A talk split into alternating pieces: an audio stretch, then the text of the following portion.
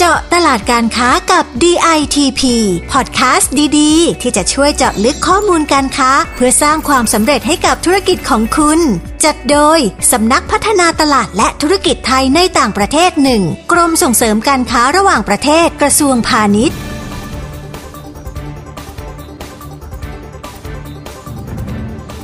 สวัสดีค่ะ ขอต้อนรับสู่เจาะตลาดการค้ากับ DTP Podcast ที่จะพาไปเจาะลึกข้อมูลตลาดการค้า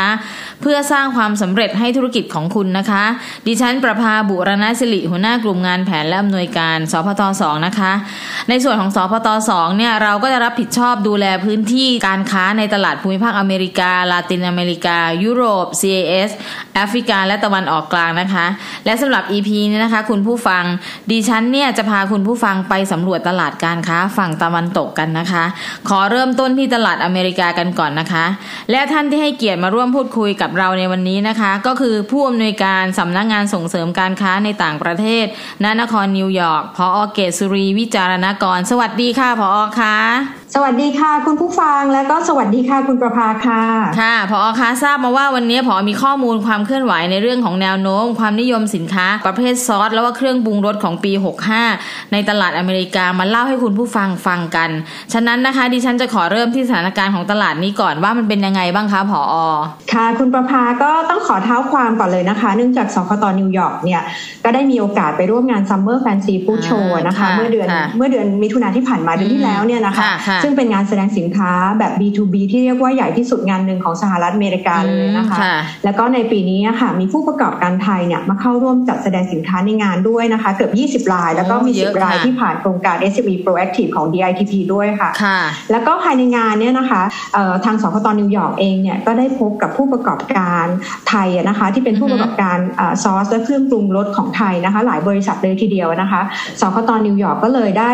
ส่งเจ้าหน้าที่ไปสำรวจรวมทั้งตัวดิฉันเองก็ไปสำรวจด้วยนะคะว่าซอสปรุงรสของประเทศอื่นๆในงานเนี่ยว่าเป็นยังไงกันบ้างนะคะ แล้วก็พบว่าสินค้าของไทยเนี่ยยังมีโอกาสในตลาดสหรัฐอเมริกาอีกมากเลยนะคะ เนื่องจากผู้บริโภคในสหรัฐอเมริกาตอนนี้นะคะ ค่อนข้างเปิดกว้างมากขึ้น นิยมรสชาติอาหารที่มีรสชาติเข้มข้นขึ้นรสจัดขึ้นเรียกว่าทานเผ็ดมากขึ้นด้วยนะคะ แล้วก็มีการใช้ส่วนผสมที่หลากหลายจากต่างประเทศมากขึ้นค่ะ รวมทั้งเนี่ยผู้บริโภคของชาวอเมริกันเนี่ยนะคะก็มีความเต็มใจที่จะจ่ายราคาสินค้าที่แพงขึ้นสำหรับรสชาติอาหารใหม่ๆนะคะ ก็ส่งผลให้เกิดผลิตภัณฑ์ซอสและเครื่องปรุงรสเข้ามาในตลาดอเมริกามากขึ้นเรื่อย ๆ เลยนะคะ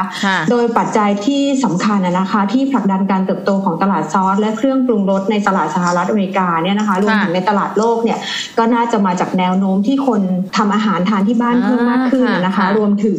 การรับรู้ประโยชน์ของซอสและเครื่องปรุงรสที่มีส่วนผสมที่เป็นเครื่องเทศ แล้วก็เป็นสมุนไพรมากขึ้นนะคะ ซึ่งตอนนี้ชาวอเมริกันให้ความสำคัญกับอาหารที่มีคุณค่าอาหารทางโภชนาการสูงนะคะ มีสารอาหารแล้วก็มีวิตามินที่จำเป็นกับร่างกายนะคะ ตอนนี้ก็เรียกว่าถ้าเป็นตลาดซอสและเครื่องปรุงรสเนี่ยที่จะทำแต่รสชาติที่อร่อยอย่างเดียวเนี่ยไม่ได้แล้ว ก็ต้องมีประโยชน์กับร่างกายด้วยนะคะ ถึงจะดึงดูดความสนใจจากผู้บริโภคชาวอเมริกันได้ค่ะค่ะ คุณผู้ฟังคะฟังมาถึงตอนนี้แล้วเห็นไอเดียเลยนะคะว่าอาหารเนี่ยต้องมีรสชาติจะมาจืดชืดแบบสมัยก่อนเนี่ยไม่ได้ และอย่างที่พอเกษรีพูดนะคะนอกจากรสชาติที่ดีแล้วมาต้องมีเรื่องของสมุนไพรหรืออะไรที่เข้าไปเกี่ยวข้องกับสุขภาพด้วย ทีนี้ ผอ.คะแล้วซอสปรุงรสเครื่องปรุงเนี่ยที่ชาวอเมริกันเขาชอบ หรือนิยมกันในปัจจุบันเนี่ยมันเป็นซอสประเภทไหนแนวไหนคะเพื่อผู้ประกอบการไทยจะได้มุ่งไปผลิตแบบนั้นนะคะ ค่ะก็จากในงานนั้นนะคะสคตนิวยอร์กเองเนี่ยก็กลับไปทำการบ้านนะคะก็ไปศึกษาหาเทรนด์ในปีนี้ว่าไปหาข้อมูลจากแพลตฟอร์มต่างๆ ที่มีชื่อเสียงเกี่ยวกับสินค้าอาหารและเครื่องดื่มนะคะ เราก็ได้ข้อมูลจาก Test w i t e นะคะ ซึ่งเป็นข้อมูลที่ใกล้เคียงกับที่สคตไปสำรวจมาในงาน Summer Fancy Food Show นะคะ ก็พบว่ามีซอสและเครื่องปรุงรสนะคะ 5 ประเภทด้วยกันค่ะที่กำลังได้รับความนิยมมากในตลาดสหรัฐอเมริกานะคะ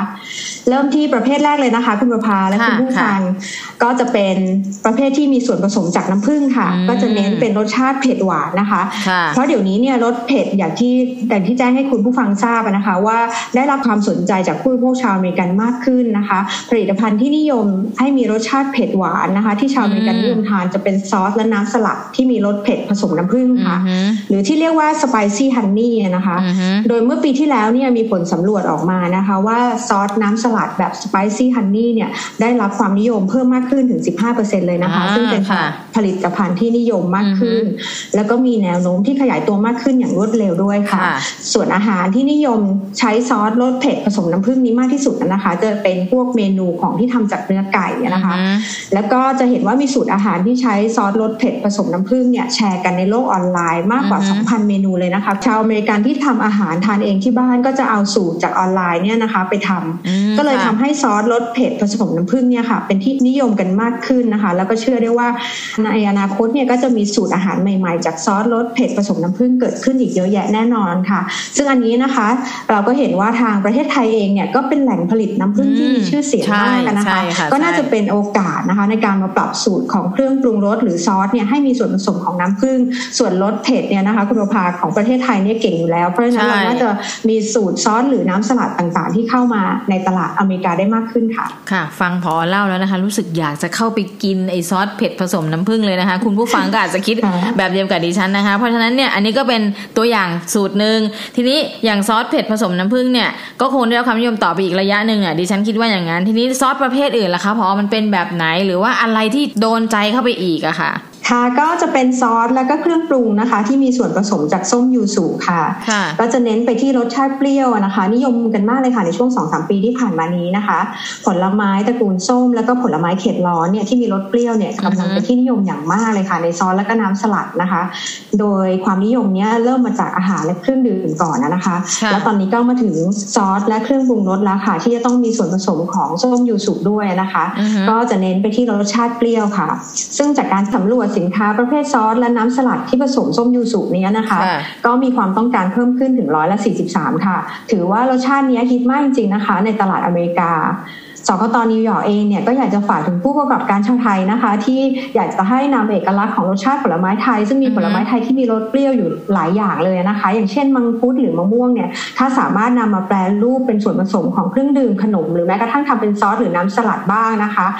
ก็อาจจะต้องมีการปรับรสชาติให้เหมาะสมเนี่ยก็น่าจะเป็นที่นิยมอย่างกว้างขวางเหมือนกับรสส้มยูสุได้นะคะ อันนี้ถ้าเราทำได้จริง ๆ ก็น่าจะทำรายได้เข้าประเทศได้ไม่น้อยเลยทีเดียวค่ะคุณประภาค่ะ คุณผู้ฟังคะฟังดูมันมีรสชาติบ้างเลยนะคะ จากเผ็ดหวานมาถึงรสเปรี้ยวเนี่ย แล้วอย่างที่พอเกตสุรีพูดเนี่ย ผลไม้ไทยเรามีเยอะแยะมากมีรสชาติที่อร่อย ทั้งมีเปรี้ยวอมหวานมีอะไรพวกอย่างเงี้ย ก็สามารถจะมาทำผสมให้ให้เข้าไปได้ ทีนี้พอขานอกจากเผ็ดหวานเปรี้ยวแล้วเนี่ย ไม่ทราบว่ามีประเภทอย่างอื่นรสชาติแบบอื่นที่ชาวอเมริกันเขาชอบอีกไหมคะ ค่ะก็มีสำหรับประเภทที่ 3 นะคะ คุณประภาก็จะเป็นซอสแล้วก็เครื่องปรุงรสที่มีส่วนผสมจากสารสกัดจากสมุนไพรนะคะ หรือสารที่ได้จากส่วนต่างๆ ของพืชหรือผลไม้ค่ะอย่างเช่น สกัดมาจากรากดอกไม้ใบไม้หรือเมล็ดนะคะ ซึ่งผู้บริโภคชาวอเมริกันเนี่ยได้ให้ความสนใจในการใช้สารสมุนไพรเนี่ยมาเป็นส่วนผสมในซอสและน้ำสลัดเพิ่มขึ้นถึงร้อยละสามสิบค่ะ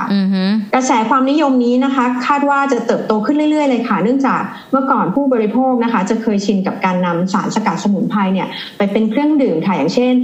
คาโมไมล์นะคะ น้ำขิง น้ำโสมหรือแมตามินนะคะ แต่ปัจจุบันเนี่ยก็ได้นำส่วนผสมนี้มาผสมในซอสแล้วก็เครื่องปรุงรสนะคะ ซึ่งเป็นที่นิยมกันมากในกลุ่มผู้ทานมังสวิรัตนะคะ แล้วก็กลุ่มผู้รักสุขภาพรวมไปถึงผู้ที่ให้ความสำคัญกับความสวยความงามด้วยค่ะอย่างเช่นการดูแลผิวพรรณเพราะสารสกัดสมุนไพรบางชนิดเนี่ยนะคะ ก็จะมีคุณสมบัติที่เน้นเรื่องของการฟื้นฟูสภาพผิวด้วยค่ะ ค่ะ ซึ่งอันนี้นะคะก็น่าจะตรงกับคอนเซปต์ของพืชสมุนไพรไทยนะคะผอ.ที่มันน่าจะเอาไปใส่ในซอสให้อร่อยอร่อย ทีนี้ถามนิดนึงเผื่อเป็นกิมมิคให้ผู้ประกอบการไทยว่า เมื่อใส่สมุนไพรไปแล้วเนี่ยควรจะเลือกเป็นออกเปรี้ยวหวาน หรือว่าเป็นเผ็ดหวานหรือเป็นเปรี้ยวเฉยๆเพื่อให้จูงใจอะคะผอ.อาจจะต้องเพิ่มอะไรตรงนี้เข้าไปไหม ค่ะก็อย่างอย่างเมื่อกี้ที่ได้กล่าวไปแล้วนะคะ ความนิยมตอนนี้ก็รู้สึกว่าคนจะทานรสจัดขึ้นนะคะรสเผ็ดก็ตอนนี้เป็นที่นิยมมากขึ้นนะคะ แล้วก็รสเปรี้ยวกับรสหวานก็กำลังเป็นที่นิยมมากขึ้น ก็อาจจะต้องปรับเพิ่มให้มันเป็นรสจัดมากขึ้นกว่าจากเมื่อก่อนที่เรามองว่าทางชาวต่างชาติอาจจะทานรสอ่อนนะคะค่ะค่ะเพราะฉะนั้นคุณผู้ฟังก็ใส่สมุนไพรไปแล้วก็ให้มันจูงใจด้วยนะคะ คือประโยชน์ก็มีแซบด้วยนะคะ คุณผู้ฟังพอคะแล้วประเภทที่4ล่ะคะ เป็นซอสประเภทไหนคะ ค่ะความนิยมของซอสและเครื่องปรุงรสประเภทที่ 4 เนี่ยนะคะ ก็จะเน้นเรื่องของสุขภาพเฉพาะทางค่ะ อันนี้ยิ่งลงลึกถึงกลุ่มผู้บริโภค เฉพาะกลุ่มที่รักษาสุขภาพนะคะ ยกตัวอย่างเช่นผลิตภัณฑ์ตอนนี้นะคะ ที่ฮอตทิตในหมวดของน้ำสลัดและซอสที่น่าสนใจนะคะ ก็จะเป็นมายองเนสที่ผสมรสกระเทียมนะคะ ซึ่งมาจากประเทศฝรั่งเศสนะคะ ก็จะมีส่วนผสมหลักก็จะเป็นกระเทียมน้ำมันมะกอกแล้วก็ไข่แดงนะคะ อันนี้เป็นที่นิยมมากนะคะ เพราะว่าก็เชื่อกันว่าช่วยเสริมสาร antioxidant นะคะที่มีคุณสมบัติในเรื่องของช่วยเกี่ยวกับระบบภูมิคุ้มกันนะคะ ซึ่งการที่ซอสแล้วก็เครื่องปรุงเนี่ยที่มีคุณสมบัติชัดเจนในการช่วยบำรุงสุขภาพต่างๆนะคะอย่างเช่น อาจจะมีคุณสมบัติช่วยย่อยช่วยลดคอเลสเตอรอลหรือก็จะทำให้เข้าถึงผู้บริโภคชาวอเมริกันได้ง่ายขึ้นนะคะ นอกจากนี้นะคะเครื่องปรุงรสที่ได้รับความนิยมจากตลาดอเมริกานะคะ จะต้องเป็นเครื่องปรุงรสที่ไม่ใช้สารกันบูดหรือมีสารปรุงแต่งที่มีปริมาณน้อยนะคะ ก็คืออาจจะไม่ใส่สารกันบูดสารปรุงแต่ง หรืออาจจะใส่ก็ใส่ในปริมาณที่น้อยมากๆนะคะ ก็จะเห็นได้จากว่าน้ำสลัดแล้วก็ซอสเนี่ยที่ไม่ใส่สารกันบูดเนี่ยจะได้รับความนิยมเพิ่มมากขึ้นถึงร้อยละสามสิบห้านะคะเมื่อเทียบกับปีที่ผ่านมาค่ะ ซึ่งก็เป็นเรื่องที่ผู้ประกอบการไทยเองอาจจะต้องคำนึงถึงด้วยค่ะค่ะ ซึ่งมันก็ตรงกับเทนโลนะคะ คุณผู้ฟังที่เราใส่เครื่องสารเคมีหรืออะไรให้น้อยที่สุด ให้เป็นธรรมชาติมากที่สุดเป็นรสชาติที่ดีอร่อยกินแล้วปลอดภัยนะคะ ทีนี้ประเภทแนวเนี้ยถือว่าเป็นแนวที่ใครๆก็นิยม อยากจะกินดูแลสุขภาพปลอดภัย ทีนี้ผอ.คะ แล้วประเภทสุดท้ายซึ่งเป็นเทรนด์ที่5นี่เป็นอะไรคะ ค่ะความนิยมในซอสแล้วก็เครื่องปรุงรสประเภทที่ 5 เนี่ยนะคะ ก็สืบเนื่องมาจากในช่วงโควิด -19 เนี่ยค่ะที่ชาวอเมริกันเนี่ยมีเวลาอยู่บ้านมากขึ้นนะคะพอมีเวลาอยู่บ้านมากขึ้น ก็จะมีโอกาสทดลองทำอาหารทานเองที่บ้านเนี่ยนะคะ ก็เลยทดลองทำเมนูใหม่ ๆ ก็จะมีการเลือกอรสชาติของอาหารต่างชาตินะคะ เข้ามาซอสแล้วก็เครื่องปรุงรสที่มีรสชาติที่เป็นเอกลักษณ์ของแต่ละประเทศเนี่ยก็เลยเป็นที่นิยมมากขึ้นนะคะ แล้วก็เข้ามาเจาะตลาดสหรัฐอเมริกาได้อย่างต่อเนื่องค่ะ เครื่องปรุงรสจากชาติอื่นๆที่ได้รับความนิยมมากขึ้นนะคะ ก็จะมีซอสที่ใช้ในอาหารอิรักนะคะ ซอสสำหรับปรุงอาหารเม็กซิกันค่ะ แล้วก็เครื่องปรุงรสของชาวเกาหลีนะคะ แต่ก็สำหรับสินค้าไทยเองเนี่ยก็เป็นที่นิยมมากขึ้นเช่นกันนะคะ แต่ก็จะสังเกตว่านะคะ แม้ชาวอเมริกันเนี่ยจะทำอาหารทานเองที่บ้านมากขึ้นก็จริงนะคะ แต่ส่วนใหญ่เนี่ยจะเน้นการทำอาหารอย่างง่ายเลยค่ะคุณประภาคือเรียกว่าถ้าในผลิตภัณฑ์นั้นนะคะ มีส่วนประกอบต่างๆ มีซอสปรุงรสมาให้ด้วย มีเส้นแล้วก็สามารถเลือกซื้อเนื้อสัตว์จากซูเปอร์มาร์เก็ตมาใส่ แล้วก็ลงผัดได้เลยอย่างเงี้ย ก็จะเป็นที่นิยมมากนะคะ เพราะว่าถ้าผลิตภัณฑ์ของไทยเนี่ยถ้าวางขายเป็นแบบเฉพาะขวดซอสหรือเครื่องปรุงรสอย่างเดียวเนี่ย บางทีชาวอเมริกันซื้อไปก็อาจจะนึกไม่ออกว่าจะเอาไปทำเมนูอะไรที่บ้านนะคะ ก็ค่อนข้างยากสำหรับเขา เพราะฉะนั้นถ้าผู้ประกอบการไทยเนี่ยปรับเพิ่มพัฒนาผลิตภัณฑ์ในส่วนนี้นะคะ ให้มีส่วนประกอบต่างๆ ที่ง่ายต่อการทำเองที่บ้านเนี่ยนะคะ ก็น่าจะทำให้ชาวอเมริกันเลือกซื้อซอสและเครื่องปรุงรสของไทยเองได้มากขึ้นนะคะ อันนี้ก็อยู่ในกระแสที่เขากำลังนิยมมากขึ้น แต่เราก็อาจจะปรับผลิตภัณฑ์ให้เข้ากับพฤติกรรมเขามากขึ้นเนี่ยก็อาจจะช่วยส่งเสริมให้สามารถขายซอสและเครื่องปรุงรสไทยได้มากขึ้นค่ะค่ะ ฟังพอพูดตรงนี้นะคะคุณผู้ฟังนึกถึงอะไรคะมีผัดโคราช แล้วก็ผัดไทยที่มันจะมีน้ำซอสมีเส้นใช่ไหมคะพอก็คือคลุกได้เลย แล้วเขาอาจจะใส่ไส้กรอกใส่อะไรที่เขาถนัดเข้าไป เพราะฉะนั้นเนี่ยคุณผู้ฟังก็สามารถเห็นเลยว่าสิ่งที่พอเล่าให้ฟังเรามีไอเดียมีจินตนาการที่จะไปทำขายได้ แล้วดิฉันก็เชื่อว่าถ้าทำสำเร็จก็จะไปได้เลยนะคะ ทีนี้นะคะเราทราบแนวโน้มแล้วว่าเครื่องปรุงซอสของปี 65 เป็นยังไง ในตลาดอเมริกามีความหลากหลายยังไงพอเล่าให้ฟังไปแล้วทั้ง 5 ประเภทที่ได้รู้จักกัน ทีนี้อยากจะถามว่าในส่วนของสคตเนี่ยคิดว่าเราน่าจะมีโอกาสในเรื่องของซอสหรือเรื่องของการไปเจาะตลาดในลักษณะแบบไหนได้บ้างคะผอ ค่ะก็ขนาดของตลาดก่อนนะคะสำหรับตลาดสหรัฐอเมริกาเนี่ยนะคะ ก็มีตลาดของเรื่องซอสและเครื่องปรุงรสที่นำเข้าจากประเทศไทยเนี่ยนะคะเขานำเข้าจากประเทศไทยเป็นอันดับสี่มีมูลค่าการนำเข้าจากประเทศไทยอยู่ที่ 109 ล้านเหรียญสหรัฐนะคะหรือประมาณ 3,900 ล้านบาทค่ะ โดยตลาดซอสและเครื่องปรุงรสทั่วโลกจริงๆนะคะ ก็จะมีมูลค่ากว่า 35,000 ล้านเหรียญสหรัฐหรือประมาณ 1.2 ล้านล้านบาทนะคะ แล้วก็ยังคาดว่าในปี 65 ก็คือในปีนี้ไปจนถึงปี 73นะคะ 2573 ก็น่าจะมีอัตราการเติบโตตลอดนะคะ เฉลี่ยต่อปีเนี่ยประมาณร้อยละ 5.6 ค่ะ ซึ่งนี้ก็จะเห็นว่าขนาดของตลาดเนี่ยก็ยังเปิดกว้างอีกเยอะนะคะสำหรับสินค้าไทยนะคะ แล้วก็ยังมีอัตราการเติบโตต่อปีเนี่ยก็ยังเพิ่มขึ้นเรื่อยๆนะคะ จากการคาดการณ์นะคะสำหรับเทรนด์ของสินค้าของสหรัฐอเมริกาในปีนี้นะคะ ก็จะเห็นนอกจากที่เราคุยกันเนี่ยค่อนข้างจะเรียกว่าเข้าทางของคนไทยเข้าทาง ของประเทศไทยนะคะที่ผู้ประกอบการไทยจะสามารถปรับตัว แล้วก็ส่งเข้ามาในตลาดสหรัฐอเมริกาได้นะคะทางสคตนิวยอร์กก็มองว่าน่าจะเป็นโอกาสดีนะคะ อย่างเช่น ถ้าสมมติว่าผู้ประกอบการไทยอาจจะนำวัตถุดิบที่เป็นสมุนไพรไทยนะคะที่มีอยู่มากมายมาประยุกต์ใช้นะคะ เพิ่มมูลค่าให้เป็นผลิตภัณฑ์ใหม่ๆเป็นซอสชนิดใหม่นะคะ หรือว่าเป็นเครื่องปรุงรสใหม่ๆเนี่ยเข้ามาพร้อมกับบอกสรรพคุณเนี่ยนะคะ ก็อาจจะทำให้สมุนไพรสามารถเพิ่มมูลค่าได้มากกว่าการส่งออกมาแค่วัตถุดิบอย่างเดียวนะคะรวมถึงการปรับเปลี่ยนสินค้าให้เข้ากับเทรนด์และความต้องการของผู้บริโภคนะคะ แล้วก็หาจุดเด่นเน้นเอกลักษณ์ของไทยนะคะ สินค้าของเราก็มีโอกาสเจาะตลาดสหรัฐได้อย่างแน่นอนค่ะ เพราะว่าจริง ๆ แล้วถ้าถามว่ารสชาติของอาหารไทย ร้านอาหารไทยเนี่ยเป็นที่รู้จักของชาวอเมริกันค่อนข้างมากนะคะ แล้วก็ส่วนมากมีทัศนคติในทางบวกนะคะ แล้วก็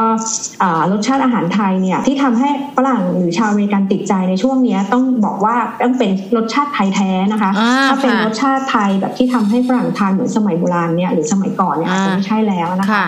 ซอสและเครื่องปรุงรสรสชาติไทยๆเองก็เหมือนกันนะคะ ถ้ามีการปรับเปลี่ยนเราอาจจะลองดูให้มันเหมาะสมกับพฤติกรรมผู้บริโภคนะคะ อย่างเช่น อาจจะเปลี่ยนซอสให้เป็นรูปแบบของน้ำสลัดได้ไหมนะคะ อย่างเช่นคุณประพาน่าจะเคยทานน้าสลัดที่เป็นเหมือนน้ายำของไทยนะคะที่ใส่สมุนไพรมากมายอะค่ะอันนั้นก็ค่อนข้างที่จะดิฉันว่าอยู่ที่นี่ก็หานะคะ ก็ยังไม่มีให้ทานคิดว่าน่าจะเข้ามาในตลาดได้นะคะ ก็อันนี้ก็คิดว่ายังมีโอกาสอีกมาก หรือว่าอาจจะมีการปรับผลิตภัณฑ์นะคะ ให้สามารถที่จะพร้อมปรุงพร้อม ผัดอยู่ในกล่องเลยนะคะ อย่างที่เรากล่าวไปข้างต้นนะคะ ก็คิดว่าน่าจะเจาะตลาดกลุ่มผู้บริโภคชาวอเมริกันได้มากขึ้นนะคะ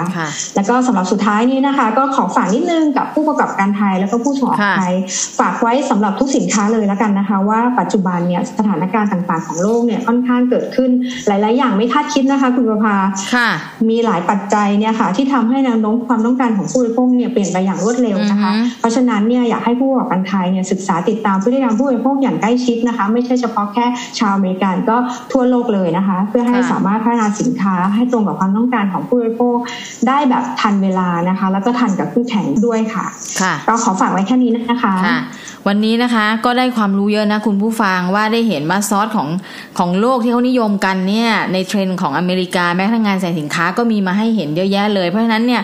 ฟังผอเกศสุรีเล่าแล้วทำให้มีไอเดียอยากจะไปทำซอสขายเลยนะ จริง ๆเลยนะคะเพราะฉะนั้นคุณผู้ฟังที่อยู่ในอาชีพนี้เนี่ยก็ลองไปคิดดูให้ไปนึกถึงซอสต่างๆ ของเราไม่ว่าจะเป็นน้ำข้าวยำน้ำนู่นนี่นั้น คือเรามีอย่างที่ผอพูดเลยเอามาผสมผสานใส่เข้าไป